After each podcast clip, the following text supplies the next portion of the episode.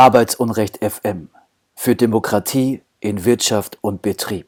Betriebsschließungen und Stellenabbau in Deutschland. Kölner Verlag Dumont geht mit Unterlassungsaufforderungen gegen WDR und Sprecher des Betriebsrats vor. Betriebsratswahl wegen Werbung über WhatsApp ungültig. Heimaufsicht räumt Pflegeheim in Riesa. Mit Werkswohnungen gegen Personalmangel. K&S feuert kritischen Arbeiter, Betriebsrat stimmt zu. BMW, Arbeits- und Umweltschutzverstöße in Kobaltmine in Marokko. Wirtschaftsmärchen verkleben uns die Birne. Wieso, weshalb und warum setzen sich neoliberale Mythen und Irrlehren durch? Was tun gegen wirtschaftlichen Analphabetismus? Wir sprechen mit dem Buchautoren Kai Eiker Wolf. Hallo Leute, mein Name ist Elmar Wiegand. Ihr hört Arbeitsunrecht FM, die Radioshow für renitente Beschäftigte, aktive Betriebsräte, konfliktbereite GewerkschafterInnen und solche, die es werden wollen. Wir haben auch heute wieder eine Stunde voll mit Nachrichten, Hintergrundgesprächen, sinnlosem Geplauder, einem langen, gehaltvollen Interview und guter Creative Commons Musik. Schön, dass ihr da seid. Gebt mal Feedback über Social Media. Ihr findet uns unter dem Begriff Arbeitsunrecht. Die Sendung heißt Arbeitsunrecht FM. Unsere Webseite arbeitsunrecht.de. Es gibt uns auf Facebook, Twitch und anderen Medien. Ich bin heute mal wieder in Köln, kurzzeitig aus Berlin geflüchtet, kehre morgen dorthin wieder zurück. Meine Kollegin Jessica sitzt auch in Köln, aber an einem anderen Ort und ich hole sie jetzt hinzu. Hallo Jessica, wie geht's dir? Hallo, danke. Ja, geht gut. Äh, ich freue mich ja immer, wenn du in Köln bist. Das ist eine schöne Sache. Und ähm, auch ansonsten äh, stehen eigentlich schöne Sachen an. Schade, dass du morgen wieder weg bist aus Köln, denn im Kölner Büro kriege ich morgen Besuch von einer Abordnung der International Brotherhood of Teamsters. Ja, eine legendäre Gewerkschaft. Ich weiß nicht, wer sich mit amerikanischer Arbeitergeschichte auskennt, dem sagt der Name Jimmy Hoffa sicher was, auch ein sehenswerter Film im Übrigen. Ähm, ja, ich wäre gern dabei. Was, treiben, was treibt denn die Teamsters jetzt nach Deutschland? Ähm, ich nehme doch sehr stark an, dass es äh, mit einem Streik zu tun hat, der geplant ist am Cincinnati Northern Kentucky Airport. CGV, nee, CGV, ja? Mal schauen. C CGW würde ich Nee, XW, nee, nee. CVG äh, so. ist das äh, Flughafenkürzel. Okay, ist ja auch egal. Ja, und ähm, ja, da gibt es äh, 1100 DHL-Beschäftigte, die da wohl sehr unglücklich mit ihren äh, Arbeitsbedingungen sind. Und es scheint, wie wir das von ähm, Paketräumern und auch so Kofferräumern schon gehört haben, auch von deutschen Flughäfen, es ist einfach eine extrem körperlich zehrende Arbeit die äh, auch extrem unfallträchtig sein kann, äh, je nachdem, wie schlecht die Sicherheitsvorkehrungen sind. Da gibt es also dringenden Verbesserungsbedarf. Ja, und ich äh, bin mal sehr gespannt, freue mich also sehr auf den Besuch morgen in Köln. Ja, die Teamsters sind die Transportarbeitergewerkschaft der USA, eine sehr mächtige Gewerkschaft. Ähm, die haben auch als Logo ein Pferd und ein äh, Wagenrad. Sieht auch irgendwie ganz kultig aus, wie ich finde. Und äh, die haben also schon früh äh, ihre Macht als Transportarbeiter erkannt und setzen die bis heute ein jetzt am Flughafen in Cincinnati und sie bereiten einen Streik vor. Ich finde das ziemlich cool, dass sie also bevor der Streik überhaupt losgeht, äh, Solidarität, internationale Solidarität organisieren. Ja. Denn ein Streik wird eben nicht nur gewonnen äh, durch ökonomischen Schaden, den man anrichtet, sondern auch durch die öffentliche Meinung, durch die Kampfmoral der Leute. Und da kann es sicherlich helfen, wenn auch Leute in Deutschland solidarisch unterstützen. DHL ist ja schließlich die Zentrale, äh, also die sitzt in Bonn ich glaube, die haben, haben ein amerikanisches Unternehmen aufgekauft damals. DHL war eigentlich ein amerikanisches Unternehmen, was dann von der Deutschen Post aufgekauft wurde. So ist die Story, ja. Richtig, genau. Und ich, äh, ich finde es, ähm, äh, was mir daran auch total gut gefällt, ist, sich verdammt nochmal sozusagen selber darum zu kümmern, dass die Dinge auch tatsächlich in die Presse äh, kommen und dahin transportiert werden. Denn äh, so wie die Presselandschaft sich darstellt, kann man sich ja einfach gar nicht darauf verlassen, dass man von einem eigentlich interessanten Streik bei einem äh, deutsch-amerikanischen Unternehmen an einem amerikanischen Flughafen unbedingt etwas mitkriegen würde. Also da wissen wir ja selber schon aus unserer Erfahrung, das sind letztendlich zwei, drei Webseiten, wo du nachgucken kannst, ob du dazu was findest. Ne? Ja, in der Süddeutschen stand schon so eine kurze Nachricht mhm. oder in der FAZ habe ich es gelesen. Ja, also ich bin gespannt, mach mal Solidaritätsfotos. Ich fühle mich ein bisschen geehrt auch, dass sie äh, jetzt auf uns gekommen sind. Klar, wir haben irgendwie eine gewisse Social Media Power, das haben die auch gemerkt. Ähm, aber wir sind ein ganz kleiner Verein, also finde ich total cool, dass die bei uns vorbeikommen. Äh, mach mal bitte Soli-Fotos. Ein bisschen schade, dass ich nicht da bin. Ja. Lang genug geredet, wir sind hier auch eine Radioshow. Ähm, jetzt kommen die Juanitos mit Jimmy H. Boogaloo. Äh, ein Stück, was von Jimi Hendrix geklaut ist, auf ziemlich dreiste Weise. Und denk mal drüber nach, welches Stück das ist. Kenner der Musikgeschichte werden sofort identifizieren.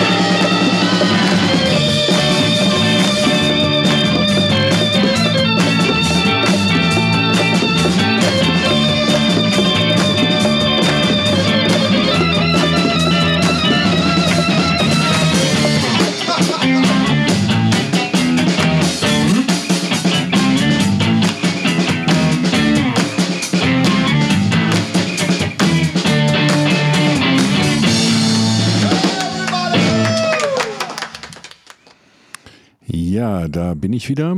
Mein Name ist Elmar Wiegand. Ihr hört Arbeitsunrecht FM. Hallo Jessica. Hi. Ja, Mensch, ähm, äh, du warst aber letzte Woche wohl noch in Berlin gewesen und kannst uns da äh, zu einem Arbeitsgerichtsprozess etwas erzählen, den du begleitet hast und den ich ehrlich gesagt äh, ausgesprochen ähm, hm, wie sagt man, also nicht skandalös, sondern ähm, ja, aufregend finde. Äh, was sind das für Zustände da mittlerweile? Was sind da alles möglich? Ja, ich war ähm, vor dem Arbeitsgericht Berlin und da hat ein Volt-Rider äh, um Lohn, äh, der um den äh, ein Volt-Rider wurde um Lohn geprellt. Der ist drei Monate lang umsonst, äh, also ohne Geld zu kriegen, äh, durch Berlin gefahren und zwar auch noch im härtesten Winter, also November, Dezember, Januar. Äh, und Volt, so kam es im Prozess raus, nutzt offenbar ähm, ein kriminogenes Dickicht aus dubiosen, windigen oder nicht identifizierbaren Subunternehmern. Also der Rider ist nach eigen, hat auch ausgesagt im Prozess, ist ähm, angeheuert worden von einem Recruiter über Social Media, so läuft das heutzutage. Äh, wie, äh, warte, das musst du erklären, weil also ähm, ich, ich kenne das zum Beispiel nicht wie Recruiter über Social Media. Ja, also äh, so läuft es irgendwie in dem Niedriglohnbereich, ne? in, auch in der Fleischindustrie bei Tönnies oder so. Da gibt es Leute, die schalten halt Anzeigen äh, im, im Internet über Facebook, schreiben dich direkt an. Ist mir übrigens neulich auch passiert. Ich sollte jetzt für sein Callcenter in Lissabon abgeworben werden und hatte auch schon ein Bewerbungsgespräch, by the way. Aber ähm, meistens betrifft das Leute aus so Niedriglohnländern, ähm, Ungarn, ja, Indien und so weiter, äh, werden also da angeheuert. Man kann es vielleicht äh, vergleichen mit so einer Hafenkneipe, wo jemand Shanghai wird. Was? In, äh, in, äh, wie, wie früher Seeleute in Hafenkneipen Shanghai werden, Ja, wird ja. man heute über das äh, Internet äh, recruited, also angeheuert, angeworben. Und das sind dann oft Versprechungen, äh, eine tolle Wohnung am Stadtrand von Lissabon, die sich dann vielleicht als gar nicht so toll rausstellt. Oder mein Kollege, ich bin ja selber für Flink gefahren, äh, Viktor wurde dann, dem wurde versprochen, er kriegt dann eine Wohnung in München, man, wir besorgen dir eine. Das passierte dann offenbar auch nicht. Naja, und diese Person wurde jetzt angeheuert und äh, hat dann so in einem Callcenter, Quatsch, in einem Handyladen in Berlin-Neukölln einen Vertrag unterschrieben und er dachte die ganze Zeit, er ist bei Volt angestellt. Dann stellt sich aber raus, er ist bei irgendwem anders angestellt. Volt stellt sich doof, sagt, wir kennen diese Person nicht, die ihn da angestellt hat. Und er hat also auch äh, fleißig gefahren für schätzungsweise 3000 Euro, äh, hat aber nichts gesehen. Also das Geld ist nie angekommen. Und er war auch nicht der Einzige, sondern schätzungsweise 120 Leute. Ist, Moment. 120 Leuten ist das so gegangen. Ja, ja, ja, ja, Moment. Also äh, ja, erstmal, äh, das ist ja auch eine umwerfende Zahl, wie das betraf 120.000, äh, 120 Leute und das ist einfach so durchgegangen. Äh, Jeder von denen hat vielleicht äh, möglicherweise mehrere tausend äh, Euro ausstehen, aber ähm, da fehlt mir jetzt der Zwischenschritt. Also da sind diese Recruiter, ähm, aber für so eine Firma wie Volt kann ich doch nur fahren, wenn ich auf meinem Handy eine App habe, wo ich das alles drauf sehen kann. Und das ist doch alles dann Instrumentarium, das Volt bereitstellt. Ja, ja, man das ist das wissen. Interessante. Das ist das Interessante. Ähm, also äh, Volt stellt sich auf den Standpunkt, ja, wir stellen da halt diese App zur Verfügung. Der hat über diese App diese Aufträge gekriegt, auch die Lohnbuchhaltung ging über diese App. Ähm, äh, die Geldzahlung fließen über die App, aber Volt stellt sich jetzt auf den Standpunkt, ja, aber damit haben wir nichts zu tun. Äh, das ist halt ein Subunternehmer. Soll auch noch ein Gemeinschaftsunternehmen von Volt und jemand anders gewesen sein, angeblich, wobei der Beschäftigte wiederum von jemand, also auch dieses angebliche Gemeinschaftsunternehmen gar nicht kannte. Ähm, das, ähm, das stinkt zum Himmel und es ist absolut erstaunlich, wie locker dieser Arbeitsrichter das irgendwie sah und äh, ja, Beweise fehlen und so und ähm, Wieso, das wäre jetzt meine Frage gewesen. Also die sind jetzt unglaublich verknackt worden, diese kriminellen Subunternehmer und Volt ist zu Nachzahlungen in nee, Höhe von vielen 10.000 Euro nee, verurteilt gar worden. nichts, also gar nichts. Ähm, Nicht. Nichts. Also der Richter, äh, ja gut, es gab dann, die App wurde dann irgendwann gesperrt. Diese Arbeiter hatten auch ihre Lohnabrechnung nicht. Das ist ein schwerer Fehler gewesen. Das muss man auch immer wieder sagen. Leute, ihr müsst euch äh, eure Arbeitszeiten in so ein kleines Heftchen aufschreiben oder Screenshots machen von dieser App. Die wird Ja. nämlich sonst einfach abgeschaltet und ihr habt da gar keine Nachweise ist äh, alles mehr. weg. Ja. Ähm, das muss man also täglich machen. Das muss ich mich auch an die eigene Nase fassen. Bei meinen Nebenjobs bin ich auch faul. Ich denke mal, ich mache das morgen oder übermorgen, dann hat man es wieder vergessen. Das ist also absolut wichtig. Standen so ein bisschen doof da, aber man hätte es ja durch Zeugenaussagen und so weiter belegen können oder Volt hätte ja im Grunde hätte man auch zwingen können, diese Unterlagen rauszugeben, weil das ist ja alles über deren App gelaufen. Aber nein, äh, die stellte sich auf den Standpunkt, das wissen wir nicht, das ist irgendein Subunternehmer, wobei der Subunternehmer ja ein Gemeinschaftsunternehmen mit Volt gewesen sein soll. Äh, ja, aber äh, da gab es dann irgendwie gar nichts und das Ganze ging dann mit einem, eine, einem, einem, einem kleinen Geld, ein Handgeld von 1000 Euro wurde das dann beigelegt, äh, womit der Arbeiter dann auch noch auf das Recht auf Berufung ver verzichtet hat, weil das irgendwie schlecht aussah. Aber ein absoluter Skandal. Das heißt also nichts anderes, als dass Volt äh, keinerlei ähm, Verantwortung übernimmt. Auch denen ist es auch scheißegal, dass es jetzt schlechte Presse gibt. Ähm, also jeder Arbeiter muss sich natürlich überlegen, äh, bei, oder Arbeiterin bei Volt anzufangen. Die kümmern sich einen Scheißdreck. Ist denen alles völlig egal. Die benutzen halt irgendwelche windigen Leute und wenn da irgendwie Geld nicht gezahlt wird, es wäre ja, 3000 Euro sind ja für diese Leute nicht viel Geld. Die Anwältin verdient ein Vielfaches davon, aber das ist denen scheißegal. Und genauso muss ich mich als Kunde fragen, wenn ich da jetzt äh, verdorbenes Essen kriege oder so, werden die wahrscheinlich genauso reagieren. Äh, das ist uns egal. Ist, wir sind nicht das Restaurant, wir liefern das nur und wir sind offenbar auch nicht der Arbeitgeber. Wir, wir organisieren das irgendwie über über unsere App. Wir stecken quasi mittendrin.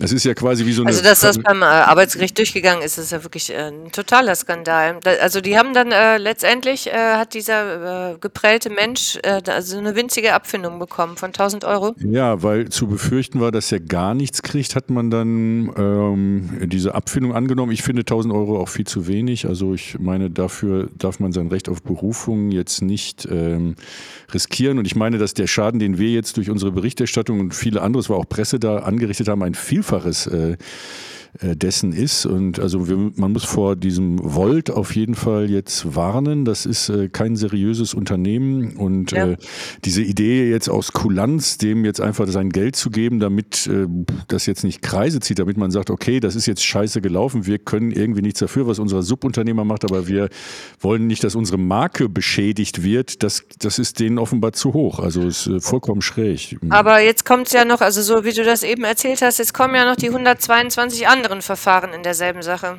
Nee, nee, nee, das ist leider, das ist das Problem. Ne? Die Leute müssen um ihr Überleben kämpfen und die haben keine Zeit für langwierige Gerichtsverfahren. Die haben manchmal auch einen ungesicherten Aufenthaltsstatus. Das ist auch der Vorteil von diesem kriminogenen Subunternehmer Dickicht. Da guckt man dann nicht mehr so genau, was der Aufenthaltsstatus ist oder die Sozialversicherung oder der Mindestlohn.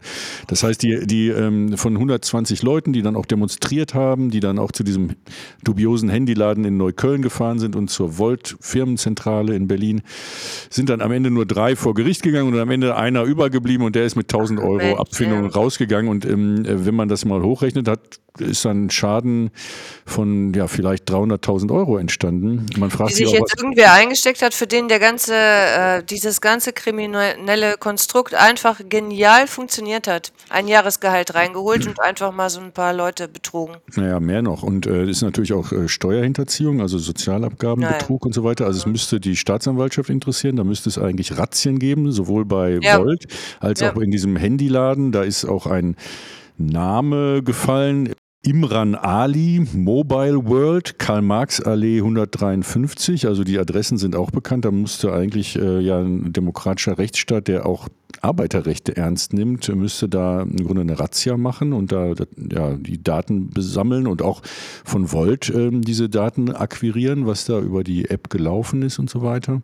Passiert aber gar nichts, offenbar. Mal sehen. Äh, es stand auch groß in der Presse, großer Aufruhr, aber da passiert dann irgendwie nichts. Ne? Unglaublich. Das ist wirklich unglaublich, dass Leute damit durchkommen und alle, äh, äh die irgendwie ähm, in der Position wären, ähm, dass sie dagegen etwas unternehmen können, scheinbar gemütlich die Hände im Schoß zusammenfalten äh, und sagen, ach ja, nö, ist nicht so wichtig. Ja, also das zeigt mir, wie sehr eine Initiative wie wir hier gebraucht werden. Es zeigt ja. aber andererseits auch, wie schwach wir sind und wie, äh, wie, wie wenig wir doch in, in den letzten zehn Jahren vorangekommen sind. Äh, ähm, das müssen wir unbedingt, da müssen wir jetzt unbedingt was ändern. Also mich das macht das total nervös. Also es ist äh, ja. Äh, traurig. Aber, aber, es ist eine gute Überleitung, weil bevor wir jetzt noch wieder ein bisschen Musik hören, wollte ich noch etwas erledigen, nämlich unsere neuen Mitglieder begrüßen. Da wären zum Beispiel Jakob aus Hamburg, Ralf aus München, Mario und Frauke aus Frankfurt. Monika aus Engelskirchen, Gerhard aus Hamburg und Jürgen aus Bielefeld. Herzlich willkommen bei der Aktion gegen Arbeitsunrecht. Okay, und ähm, ich spiele jetzt eine Band mit dem schönen Namen All My Friends Hate Me. ähm, gilt für mich übrigens nicht. Äh, meine Freunde lieben mich, meine Feinde hassen mich. Ähm, und das, das Lied heißt No Problem.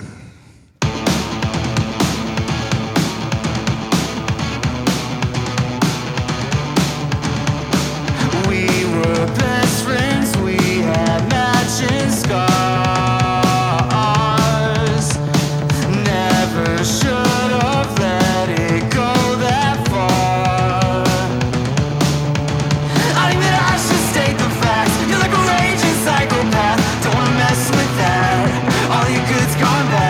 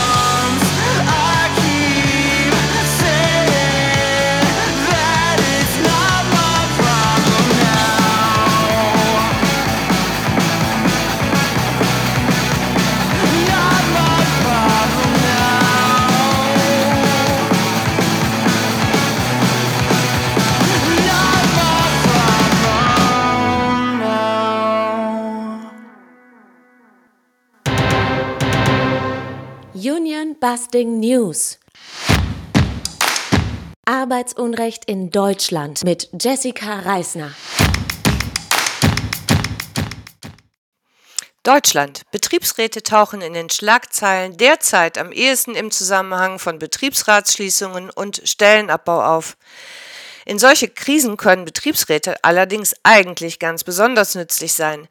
Im Fall von Betriebsschließungen können sie einen Sozialplan für die Beschäftigten durchsetzen, bei geplantem Stellenabbau zumindest Betriebsvereinbarungen abschließen. Die Baubranche ist laut Kreditreform die Pleitebranche Nummer eins. Das berichtet die Webseite der Tagesschau. Die Zahl der Konkurse von Bauträgern und Bauentwicklern habe sich seit 2022 vervierfacht, die der Straßenbauunternehmen verdreifacht. Viele Pleiten gab es 2023, aber auch im Modeeinzelhandel, bei Krankenhäusern und im Maschinenbau, heißt es in einer Studie des Kreditversicherers Allianz Trade. Insgesamt zwölf große Textilunternehmen und Modeeinzelhändler waren bis September 2023 in die Insolvenz geschlittert, außerdem sechs Kliniken. Wegen der Belastung durch hohe Energiekosten, gestiegene Rohstoffpreise, mangelnde Digitalisierung, Halbleitermangel, fehlende Arbeitskräfte und hohe Zinsen soll auch so schnell keine Besserung in Sicht sein. Und das Risiko von Zahlungsausfällen steigt nicht nur in Deutschland, sondern mit den Niederlanden, den USA und Frankreich auch noch in gleich drei der wichtigsten deutschen Exportmärkte. Hier die Meldungen alleine eines einzelnen Tages. Deal Controls, ein Zulieferer für Haushaltsgeräte aus Baden-Württemberg, plant 320 weniger Menschen zu beschäftigen als bisher. In Fürstenwalde in Brandenburg will Goodyear die Reifenproduktion einstellen. Bislang arbeiten 600 Menschen in der Fabrik. Das Management begründet die Entscheidung mit sinkenden Absätzen sowie der Billigkonkurrenz aus Asien. Der Reifenhersteller Michelin streicht bis Ende 2025 in Deutschland gleich 1500 Stellen, die Hälfte davon im Saarland. Der Aufzugbauer TK Elevator im Kreis Esslingen plant infolge der Krise in der Baubranche rund 500 Stellen abzubauen. Und beim Autozulieferer Koyo in Künsebeck stehen die Zeichen für rund 600 Beschäftigte auf Kurzarbeit. Wenn ihr überlegt, einen Betriebsrat zu gründen, meldet euch gerne bei uns. Die Kontaktdaten findet ihr auf www.arbeitsunrecht.de.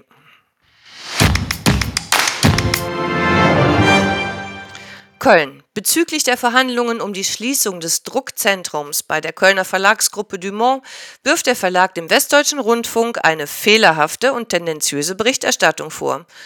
Dumont hat dem WDR und den Sprecher des Betriebsrats abgemahnt und zur Unterlassung aufgefordert. Das berichtet der WDR. Bei der Unterlassungsaufforderung geht es um die Frage, ob ein Sozialplan für die rund 230 Druckereiangestellten vorliegt oder eben nicht. Eine Frage, die man eigentlich mit Ja oder Nein beantworten können müsste. Aber so oder so, eine Unterlassung gegen den Sprecher des Betriebsrates zu verschicken, ist sicherlich unnötig und dazu auch noch unklug. Damit ruiniert Dumont das eigene Image, sofern das möglich ist, nur noch nachhaltiger und noch mehr. Das Dumont Management hatte die Produktionen von Kölner Stadtanzeiger, Kölnischer Rundschau und Express Anfang Oktober 2023 an eine tariffreie Druckerei in Koblenz vergeben. Die hauseigene Druckerei dagegen schloss das Management überfallartig und ohne jede Ankündigung.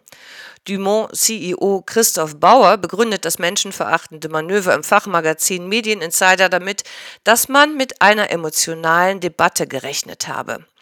Laut Verdi hat Dumont die Kanzlei Seitz mit der Unterlassungsaufforderung an den Sprecher des Betriebsrats beauftragt. Die Union-Busting-Dienstleister der Kanzlei Seitz Partnerschaft hatten Dumont auch zuvor bezüglich der Druckereischließung beraten. Die überfallartige Schließung war unter anderem deshalb möglich, weil Dumont die Druckerei zuvor in eine eigene GmbH und KKG ausgelagert hatte, die einen angeblich eigenständigen Betrieb darstellen sollte. Tatsächlich machen solche Konstrukte es einem leicht möglich, durch Auftragsentzug eine finanzielle Schieflage und damit die Schließung herbeizuführen. Im Fall von Dumont scheint es jedoch immerhin darauf hinauszulaufen, dass die Belegschaft doch nicht ganz leer ausgeht, denn laut Dumont wurde eine Vereinbarung von über 21,8 Millionen Euro getroffen.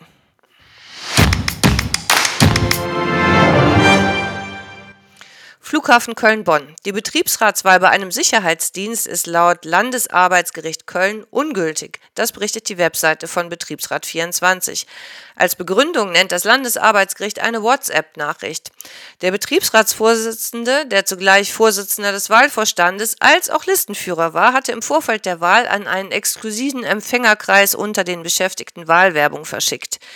Die Nutzung des Verteilers widerspreche aber dem Grundsatz der Chancengleichheit, befand das Landesarbeitsgericht.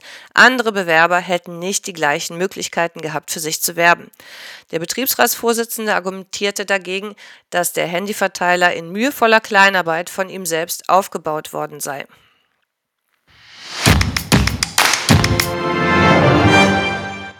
Risa.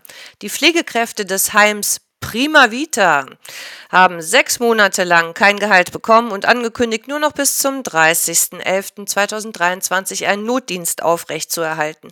Danach wollten sie die Arbeit niederlegen. Die Heimaufsicht räumte deshalb das Pflegeheim. Darüber berichtet der MDR. Mehrere Beschäftigte haben bereits erfolgreich vor dem Arbeitsgericht Dresden Gehälter eingeklagt, sollen aber selbst Teilzahlungen ausstehender Löhne bislang nicht erhalten haben.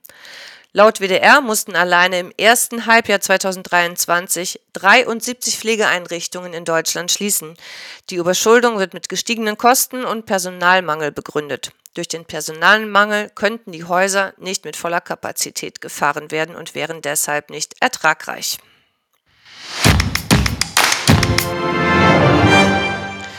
München. Der Gebäudereiniger Wasserle bietet seinen Angestellten Werkswohnungen mit garantiert günstiger Miete an. Zusätzlich hilft das Unternehmen auch bei der Vermittlung von Kita- und Sprachkursplätzen und vergibt sogar Mikrokredite an Beschäftigte. 50 der 400 Wasserle-Beschäftigte wohnen in Werkswohnungen. Die Firma tritt dabei als Zwischenmieter auf und übernimmt gegebenenfalls die Differenz zwischen der tatsächlichen Miete und dem Betrag, den die Beschäftigten zahlen. So will das Unternehmen gegen Personalmangel aufgrund der Mietexplosion vorgehen. Das berichtet der Bayerische Rundfunk. Die Idee der Werkswohnung ist schon alt. Schon Ende des 19. Jahrhunderts bauten Eisenbahnergenossenschaft und Postbaugenossenschaft Arbeiterwohnungen. Auch DAX-Unternehmen wie BMW oder Siemens hatten früher eigenen Wohnraum für Beschäftigte. Beispielhaft sind hier die Münchner Stadtwerke zu nennen. Bis 2030 wollen sie jedem dritten ihrer 10.000 Beschäftigten einen Mietvertrag anbieten können. Wir meinen allerdings auch, Entlastung auf dem Wohnungsmarkt ist bitter nötig, aber eine solche extreme Abhängigkeit vom Wohlwollen der Vorgesetzten führt zu Erpressbarkeit. Im Fall von Sanktionen drohen Beschäftigte Einkommen und Wohnung zu verlieren. Kritik am Betrieb oder unerwünschte Betriebsratsgründungen dürften so extrem schwierig werden. Günstigen Wohnraum zu schaffen, ist dann vielleicht doch eher Aufgabe des Staates. Westthüringen. Der Kriegsgewinnler K&S versucht den kritischen Arbeiter Julian zu feuern und, unterstellt ihm Agitation. Grundlage ist ein Redemanuskript für eine Betriebsversammlung, das er mit der Bitte um Verbesserung und Korrektur im Kollegium weitergegeben hatte. Darüber berichtet die Tageszeitung Junge Welt. Den Schachzug über das weitergegebene Redemanuskript musste das Unternehmen ziehen, weil die Meinungsfreiheit bei Betriebsversammlungen eigentlich besonders geschützt ist. Die K&S Aktiengesellschaft erfreut sich momentan großer Gewinne. Zuletzt konnten 400 Millionen Euro an Aktionäre ausgeschüttet werden. K&S gehört zur Spitzengruppe der internationalen Anbieter von kali- und magnesiumhaltigen Produkten für landwirtschaftliche und industrielle Anwendungen. Aufgrund der Sanktionen im Zusammenhang mit dem Ukraine-Krieg sind gleich zwei große Konkurrenten ausgeschaltet. Bei den Beschäftigten soll von dem Gewinn allerdings nichts ankommen. Im Gegenteil. Julian kritisierte auf der Betriebsversammlung eine Verschlechterung der Arbeitsbedingungen. Ein Bombengeschäft, wie Julian gesagt haben soll. Der offensichtlich gelbe Betriebsrat hatte keine Bedenken gegen die Kündigung. In dem 29-köpfigen Gremium scheint man auf Meinungsfreiheit im Betrieb zu pfeifen bzw. sie gemeinsam mit dem Management zum Wohl der Aktionäre zu verhindern. Deshalb Augen auf bei der Betriebsratswahl, Leute. Ein gelber Betriebsrat kann wirklich großen Schaden an der Belegschaft anrichten, aber er hat auch einen Vorteil. Ein gelber Betriebsrat kann von euch abgewählt werden.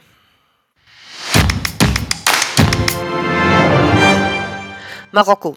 Nach Recherchen von NDR, WDR und Süddeutscher Zeitung steht der Verdacht im Raum, dass der marokkanische Rohstoffkonzern Managem durch den Betrieb seiner Mine in Bouazer große Mengen giftiges Arsen freisetzt. Mannergem ist Zulieferer des Automobilbauers BMW. In der Mine wird Kobalt für die Batterieproduktion von Elektroautos gefördert. Wolf von Tümpling, Leiter der Wasseranalytik beim Helmholtz-Institut, sagt, er habe in seinem ganzen Berufsleben noch nie solch hohe Arsenwerte in Wasserproben gesehen. Es bestehe akuter Handlungsbedarf.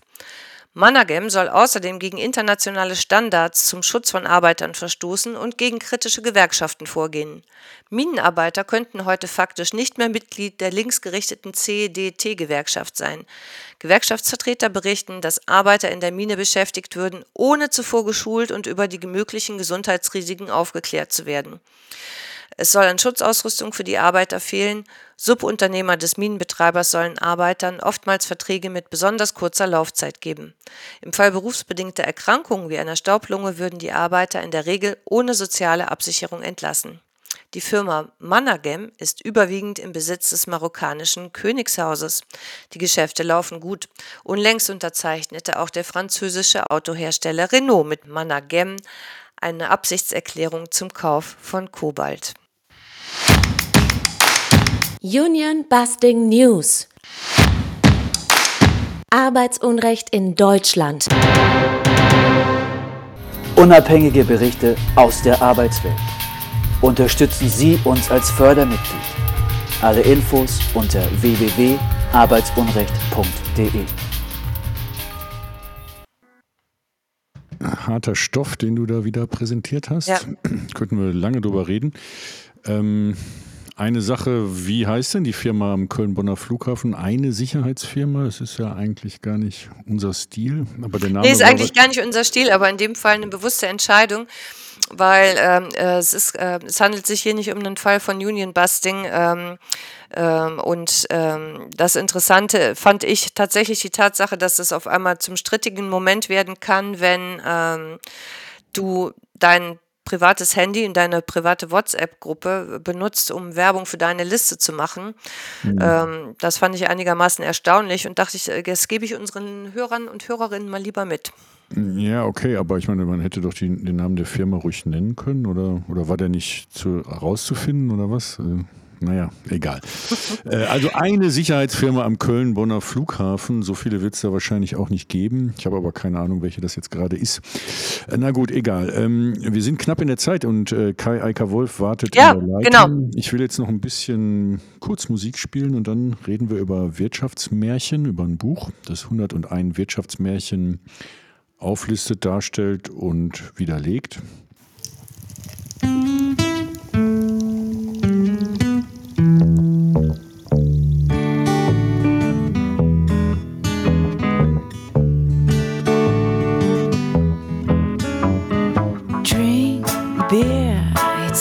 for you. I'm empty handed and I'm feeling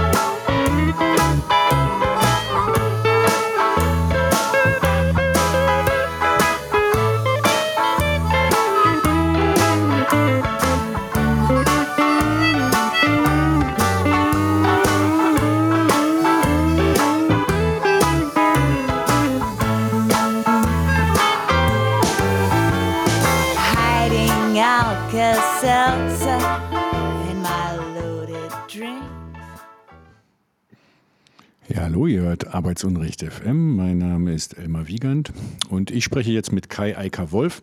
Er ist Referent für finanzpolitische Fragen bei der GEW Hessen, Gewerkschaft Erziehung und Wissenschaft, und Leiter der Abteilung Wirtschaftspolitik beim DGB Bezirk Hessen-Thüringen.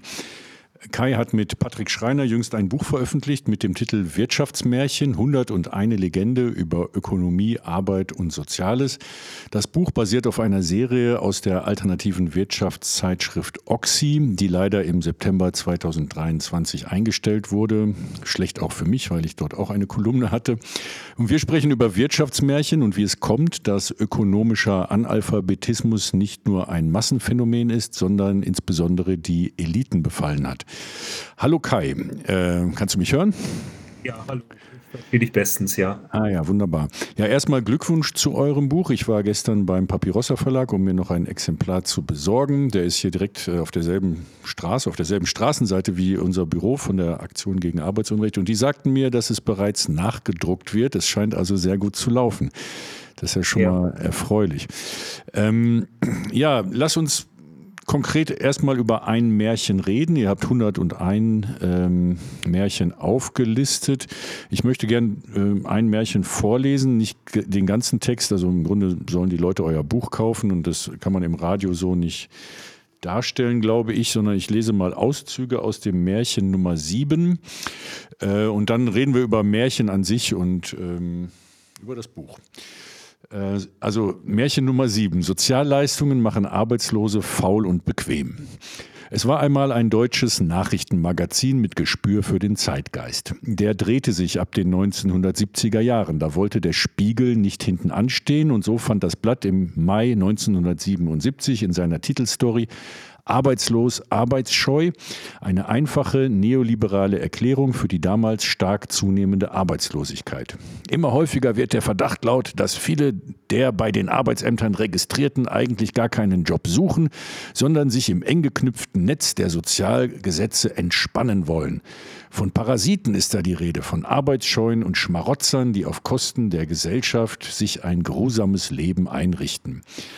Quintessenz ist dann immer, äh, das Geld zu kürzen und Sanktionen äh, einzuführen, was dann ja, naja, ich will es nicht kommentieren, auf breiter Front auch äh, 20, 30 Jahre später passiert ist. Jetzt geht es hier weiter in eurem Text. Äh, die übergroße Mehrheit der Erwerbslosen ist um Arbeit bemüht oder kann aus verständlichen, etwa gesundheitlichen Gründen keine Erwerbsarbeit aufnehmen. Zum anderen aber auch, weil Arbeit mehr ist als Broterwerb. Sie bedeutet oft auch soziale Teilhabe und Anerkennung. Längere Erwerbslosigkeit führt folgerichtig bei vielen Betroffenen in einen Teufelskreis aus Frust, Resignation und Enttäuschung. Fatal bei alledem ist, dass die Hetze gegen Arbeitslose keineswegs nur von Seiten des Kapitals und seiner Helfershelfer betrieben wird. Sie ist vielmehr weit verbreitet. Eine Studie der Friedrich-Ebert-Stiftung zeigte 2016, fast jeder Zweite in Deutschland stimmte der Aussage zu, dass die meisten Langzeitarbeitslosen nicht wirklich daran interessiert seien, einen Job zu finden. Genau das unterstellte der Spiegel 1977 in seiner Titelstory auch mehreren Arbeitslosen. So auch einem Elektromeister, den er wie folgt zitierte. Ich denke nicht mehr daran zu arbeiten. 24 Jahre lang war ich in derselben Firma. Dann haben sie uns entlassen, uns Alte zuerst. Ich war was in dem Betrieb, habe mich hochgearbeitet und jetzt soll ich womöglich als Hiwi irgendwo rein. Wegen 100 oder 200 Mark gehe ich doch nicht wieder irgendwo ganz unten rein. Was viele verkennen, Arbeitslose wie dieser Elektromeister schützen die Löhne, indem sie sich nicht alles gefallen lassen. Gedankt wird es ihnen am wenigsten von denen, die davon am meisten profitieren. Denn ausgerechnet bei Menschen mit geringem und mittlerem Einkommen ist die Verachtung gegenüber Arbeitslosen am größten, wie die Studie der Friedrich-Ebert-Stiftung zeigte. Ja, ähm, das äh, zu eurem Text. Ähm, sehr gelungen, wie ich finde. Kommt auch noch äh, ein zentrales Argument, das habe ich jetzt hier unterschlagen, weil es in einem längeren Text äh, drin war, aber ähm, so stellt eine ausreichende sozialstaatliche Absicherung doch eine Sicherung gegen zu niedrige Löhne dar. Sie stärkt die abhängig Beschäftigten, indem sie diese in die Lage versetzt, besonders üble Arbeit abzulehnen. Ähm, ja, ich finde es besonders erschreckend im Grunde, dass äh, wir diese Leier jetzt schon seit 1977 hören und dass diese Leier dann den, auch die Gegenseite im Grunde oder die, die, diejenigen, die für die kleinen Leute äh, immer Partei ergriffen haben, so mürbe gemacht hat, dass sie dann äh, diese Harzgesetze irgendwann durch, also es wurde ja dann im Grunde genau diese, dieser Trend äh, ab 2003 dann zur Regierungspolitik der SPD. Aber ist es nicht eigentlich deprimierend, sich mit diesen Märchen und Mythen auseinanderzusetzen und äh, die scheinen uns doch irgendwie zu überrollen?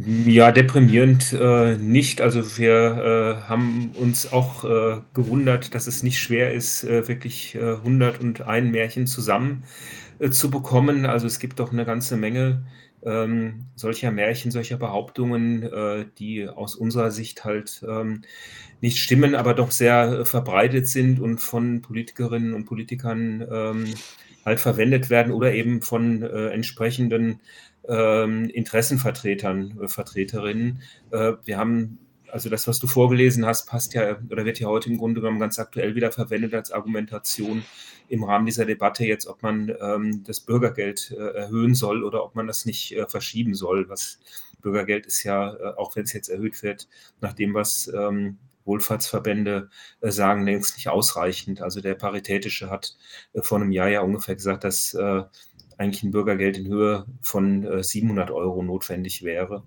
Ähm, und die Argumente, die ja jetzt eben gegen diese Erhöhung, äh, um diese gut 50 Euro geht es ja, ähm, äh, vorgebracht werden, also von ähm, Christian Lindner oder eben von der FDP oder auch von der CDU, das sind ja letztlich die gleichen wie die, die du gerade zitiert hast, äh, die im Spiegel äh, in den 70er Jahren äh, schon bemüht worden sind. Ja, wie ist es denn eigentlich erklärbar, dass, ähm, dass, es, so eine, so, dass es so viele sind und dass, äh, dass diese Märchen oder Legenden, an dem Märchenbegriff wollte ich gerade noch mal, gleich nochmal Kritik üben, äh, dass die, diese, Legenden oder Irr Irrlehren, die es ja im Grunde sind, so wirkmächtig werden können. Äh, wie erklärst du dir das eigentlich? Naja, also ähm, erklärbar ist das, glaube ich, ähm, durch, äh, also zum einen ähm, dadurch, dass wir natürlich in der Klassengesellschaft leben, dass wir unterschiedliche Interessen haben, äh, unterschiedliche Klassen haben. Wir haben auf der einen Seite äh, eben die abhängig Beschäftigten und wir haben auf der anderen Seite äh, diejenigen, äh, die ähm, über Produktionsmittel verfügen oder eben ein großes Vermögen äh, haben, großen Besitz haben.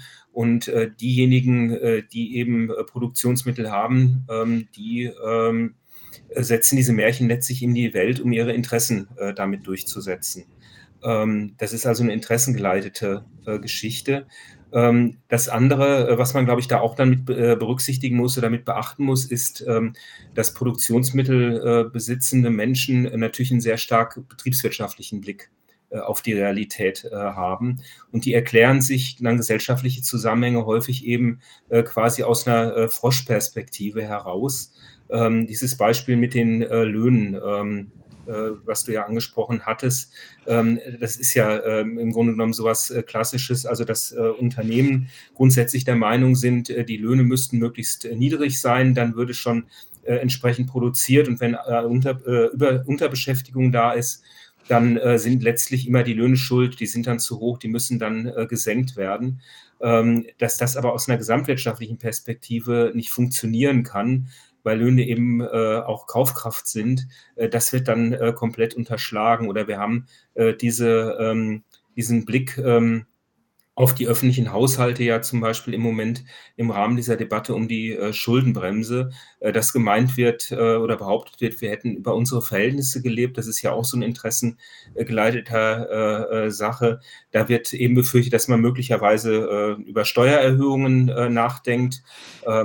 Möglicherweise über äh, Erhöhungen von Unternehmenssteuern, die dann eben die öffentliche Hand finanzieren äh, äh, können, oder dass man dann unter Umständen die, äh, darüber nachdenkt, diese Schuldenbremse zu suspendieren, die ja die öffentlichen Haushalte äh, schön klein gehalten hat. Ähm, da stecken eben knallharte Interessen hinter. Ähm, das sind eben Unternehmensinteressen, das sind Interessen der Kapitalseite und ähm, das ist eben unser Ansinnen gewesen, da mit diesen Wirtschaftsmärchen ähm, was gegenzusetzen und diese Argumente eben zu dekonstruieren und zu zeigen, wo sie nicht stimmen. Ja, ähm, was ist an Märchen eigentlich schlecht? Ich habe meinen Kindern immer sehr gerne Grimms Märchen vorgelesen, weil ich meine, dass darin auf rätselhafte, archetypische Weise Weisheiten und Grundlagen verborgen sind. Die Märchen bearbeiten Urängste.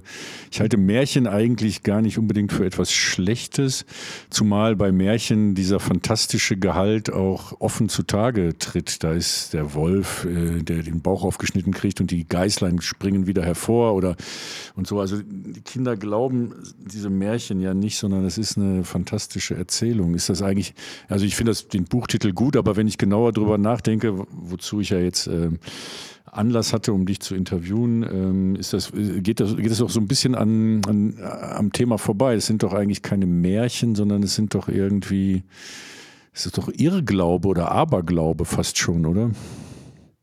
Ja, also äh, bei dem Titel geht es natürlich nicht um äh, literarische Gattungen, also äh, weder bei dem Begriff Märchen äh, noch bei äh, dem Begriff Legende, der ist ja im Untertitel.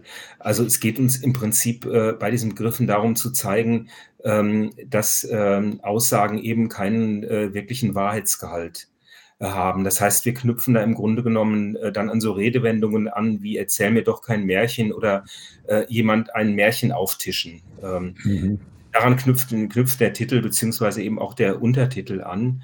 Ähm, und ähm, es geht uns tatsächlich dann äh, eben darum zu zeigen, äh, dass bestimmte Behauptungen äh, letztlich eben, äh, dass da eine Irrlehre zugrunde äh, liegt.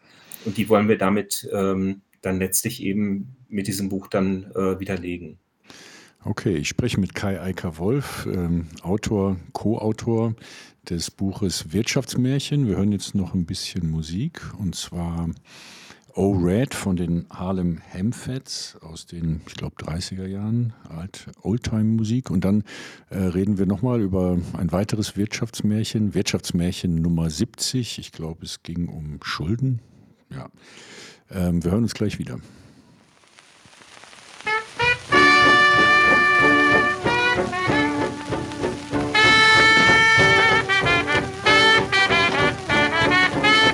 Oh,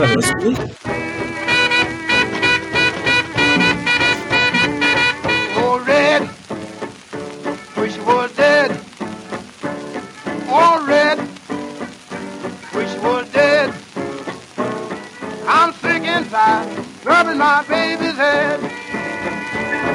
Oh, red, what you gonna do? Oh, red,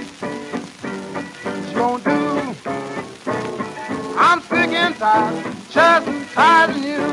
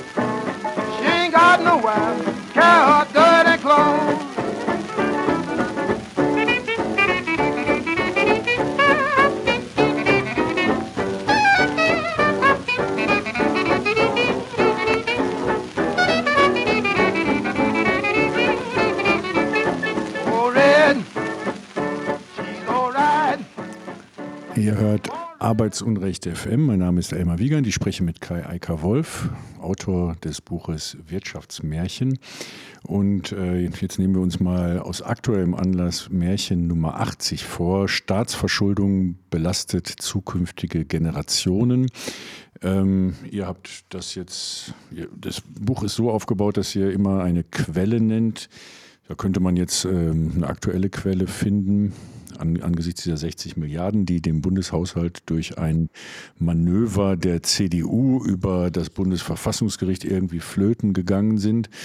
Ihr hattet damals bei der Drucklegung noch äh, ja, den Bund der Steuerzahler. Ja. Genau, warum ist das äh, deines Erachtens ein Märchen und was wäre dagegen zu sagen?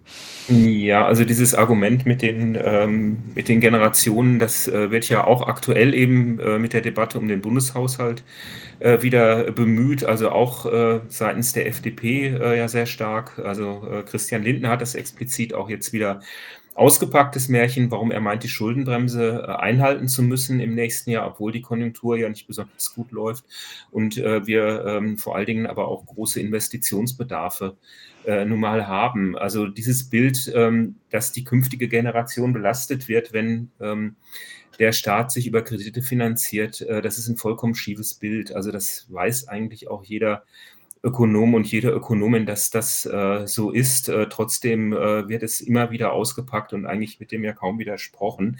Ähm, man muss sich mal überlegen, was passiert, wenn äh, der Staat ähm, Kredite aufnimmt, äh, was das dann ähm, für die Zukunft bedeutet. Also der Staat nimmt Kredite auf, die öffentliche Hand investiert ähm, äh, damit. dann sind für die Zukunft Zahlungsströme festgelegt. Das heißt, äh, Gläubiger-Schuldner-Beziehungen, weil in Zukunft muss die öffentliche Hand ja Zinsen zahlen, gegebenenfalls auch tilgen, äh, wobei die meiste Staatsschuld bleibt quasi durch Umschuldungen eigentlich ewig stehen, was auch nicht schlimm ist. Ähm, und ähm, wenn also in Zukunft dann Zinsen gezahlt werden, werden diese Zinsen natürlich aus dem dann fließenden, vor allen Dingen aus dem dann fließenden Steuereinnahmen bezahlt. Das heißt, diejenigen, die Generation, äh, die Zinseinnahmen dann zu verzeichnen hat, zahlt auch äh, durch Steuern. Also das heißt, es werden eben Zahlungsströme für die Zukunft festgelegt. Und es ist nicht so, dass eine Generation äh, einen Kredit aufnimmt und die nächste Generation muss ihn bezahlen. Äh, das ist auch ein ganz komisches Bild. Das wird ja faktisch bedeuten, wir nehmen jetzt irgendwie einen Kredit auf und die künftige Generation schaufelt dann irgendwie äh, Zins und Tilgung in unser Grab oder so. Also das, sowas findet ja faktisch nicht statt. Also dieses Bild ähm, ist vollkommen schief. Trotzdem hat, verfängt ist und es ist eins, dass die in den politischen Debatten doch sehr häufig benutzt wird. Und man muss auch sehen, äh, dass natürlich ähm, mit Investitionen, die getätigt werden, auch wenn sie kreditfinanziert getätigt werden, eben Dinge äh, geschaffen werden, also Vermögen geschaffen werden, ähm, die letztlich von mehreren Generationen auch genutzt werden. Und das ist auch durchaus sinnvoll, das zu tun. Ähm, man denke nur an äh, Schulgebäude ähm, oder an äh, sonstige äh, Gebäude, äh, die jetzt im Bildungsbereich äh, stehen, was weiß ich, Hochschulen. Wenn da nicht investiert wird, äh, dann geht das zulasten der kommenden Generation. Im schlimmsten Fall äh, dann in der Form, dass Gebäude einsturzgefährdet sind oder dass irgendwo Decken runterkommen. Ich selbst lebe in Marburg. Hier ist jüngst eine Decke in einem Hochschulgebäude runtergekommen, in einem großen Hörsaal. Ähm, wenn da Menschen drin gesessen hätten, äh, hätte es sehr wahrscheinlich äh, Verletzte und unter Umständen auch Tote gegeben. Äh, das ist so ein Beispiel äh, für unterlassene Investitionen. In Frankfurt steht eine Schule, die im Moment äh, zugemacht worden ist oder ein großes Gebäude einer Schule, der zugemacht worden ist, weil da man auch festgestellt hat, dass Decken äh, einzustürzen drohen. Hier in Hessen gab es in den letzten Jahren mehrere solcher Fälle, ähm, dass Schulen dicht gemacht worden sind. Ähm, weil eben Einsturzgefahr bestand oder dass auch mal eine, äh, ist auch mal eine Decke in einem Lehrerzimmer runtergekommen in äh, viereinhalb ja, Jahren. Also äh, da ähm, muss man, glaube ich, sehr gut aufpassen, äh, was man macht. Man kann aber natürlich äh, auch äh, Investitionen finanzieren staatlicherseits, indem man ähm, anders besteuert, als wir das im Moment machen. Also indem zum Beispiel ähm, eben Unternehmenssteuern nicht gesenkt, sondern erhöht werden oder indem äh, eine Vermögensteuer wieder eingeführt wird. Ja, ähm, das Kalkül der Neoliberalen wäre, glaube ich, äh, die öffentlichen Einrichtungen, öffentliche Infrastruktur kaputt zu sparen, um dann äh, ein weiteres Märchen zu erzählen zu können. Der Staat kann nicht wirtschaften und wir müssen das privatisieren. Das ist, glaube ich, letztendlich das Kalkül, das so lange zu schrotten, bis man es dann äh, privatisieren kann. Aber die Zeit läuft uns davon, Kai. Im Grunde haben wir das Gespräch zu kurz angesetzt, wird mir gerade klar. Wir könnten da und sollten da viel länger drüber reden. Deshalb ähm, kann ich hier nur noch mal werben für euer Buch äh, Wirtschaftsmärchen. 101 Legende über Ökonomie, Arbeit und Soziales, Patrick Schreiner, Kai Eika Wolf, erschienen im Papirossa Verlag für 19,90 Euro. Sicherlich auch ein gutes Weihnachtsgeschenk. Ähm, ja, es tut mir leid. Äh, äh, vielen Dank für diesen kurzen Einblick. Ähm, ja, und einen schönen Abend noch dir. Danke, dass du zur Verfügung standst. Ja, Jessica, dann hole ich dich nochmal in die Sendung. Sag nochmal ein paar abschließende Worte an unsere Zuhörerinnen, bitte. Die Quellen äh, und das Skript zu meinen News werde ich äh, morgen online stellen. Äh, auf unserer Webseite www.arbeitsunrecht.de findet ihr die News und bei Freie Radios später auch äh, die ganze Sendung. Und ihr könnt sie auch als Podcast hören. Wenn ihr die Sendung gut findet und sie unterstützen wollt, könnt ihr sehr gerne auch dafür spenden. Oder euch melden, wenn ihr eure eigene Geschichte hier erzählen wollt und das Gefühl habt, die äh, Geschehnisse in der eigenen Firma müssten mal beleuchtet werden. Mhm. Dann können wir ja mal schauen, ob das möglich ist und ob wir das hier machen können. Und das, was Jessica Reisner hier mit Morgen meint, ist der 7. Dezember 2023, denn heute zeichnen wir auf und es ist der Nikolaustag, 6. Dezember 2023. Allerdings wird die Sendung am 7. auch wiederholt auf Radio Dreieckland, dann ist morgen schon der 8. Dezember, aber das ist egal. Ähm, Leute, vergesst dieses letzte Statement. Ähm, wir hören uns in zwei Wochen wieder, am 20. Dezember. Ähm, am 19. Dezember bin ich vor Gericht gegen Flink. Äh, 10.30 Uhr, Landesarbeitsgericht Berlin. Äh, und am 7. Dezember hm, halte ich einen Vortrag zu meinem meine Arbeit bei Flink und der Betriebsratsbehinderung bei Flink in Berlin um 20.15 Uhr im Stadtteilladen Rote Lilly, Emserstraße 114 in Berlin-Neukölln. Und äh, es würde mich freuen, wenn ihr Mitglied in unserem Verein werdet und diese Sendung hier und alle unsere Aktivitäten unterstützt dadurch. Werdet Mitglied unter arbeitsunrecht.de-mitglied. Bis dann, ähm, schöne Grüße an alle, die uns hier hören. Meldet euch mal und ich sage Tschüss. Und jetzt kommt noch ganz kurz Jimmy Rogers.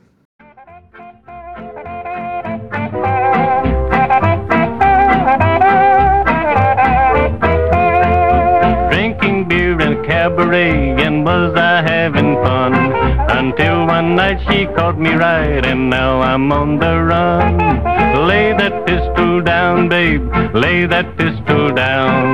Pistol packing mama, lay that pistol down. She kicked out my windshield, she hit me over the head. She cussed and cried and said I'd lied and wished that I was dead. Lay that pistol down, babe, lay that pistol down. Pistol packing mama, lay that pistol down.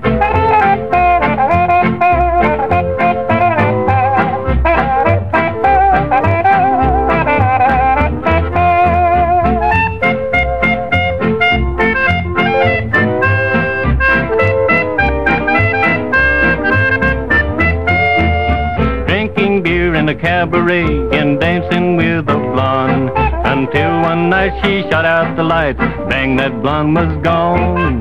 Lay that pistol down, babe, lay that pistol down. Pistol packing mama, lay that pistol down. I'll see you every night, babe. I'll woo you every day. I'll be your regular daddy if you put that gun away. Lay that pistol down, babe. Lay that pistol. Pistol packing mama. Lay that pistol down.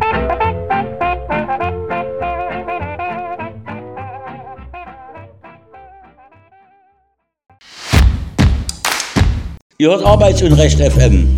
Ich habe eine Bitte. Spendet doch. Wir brauchen eure Unterstützung. Nicht, dass die Reichen immer reicher werden und die Armen immer ärmer.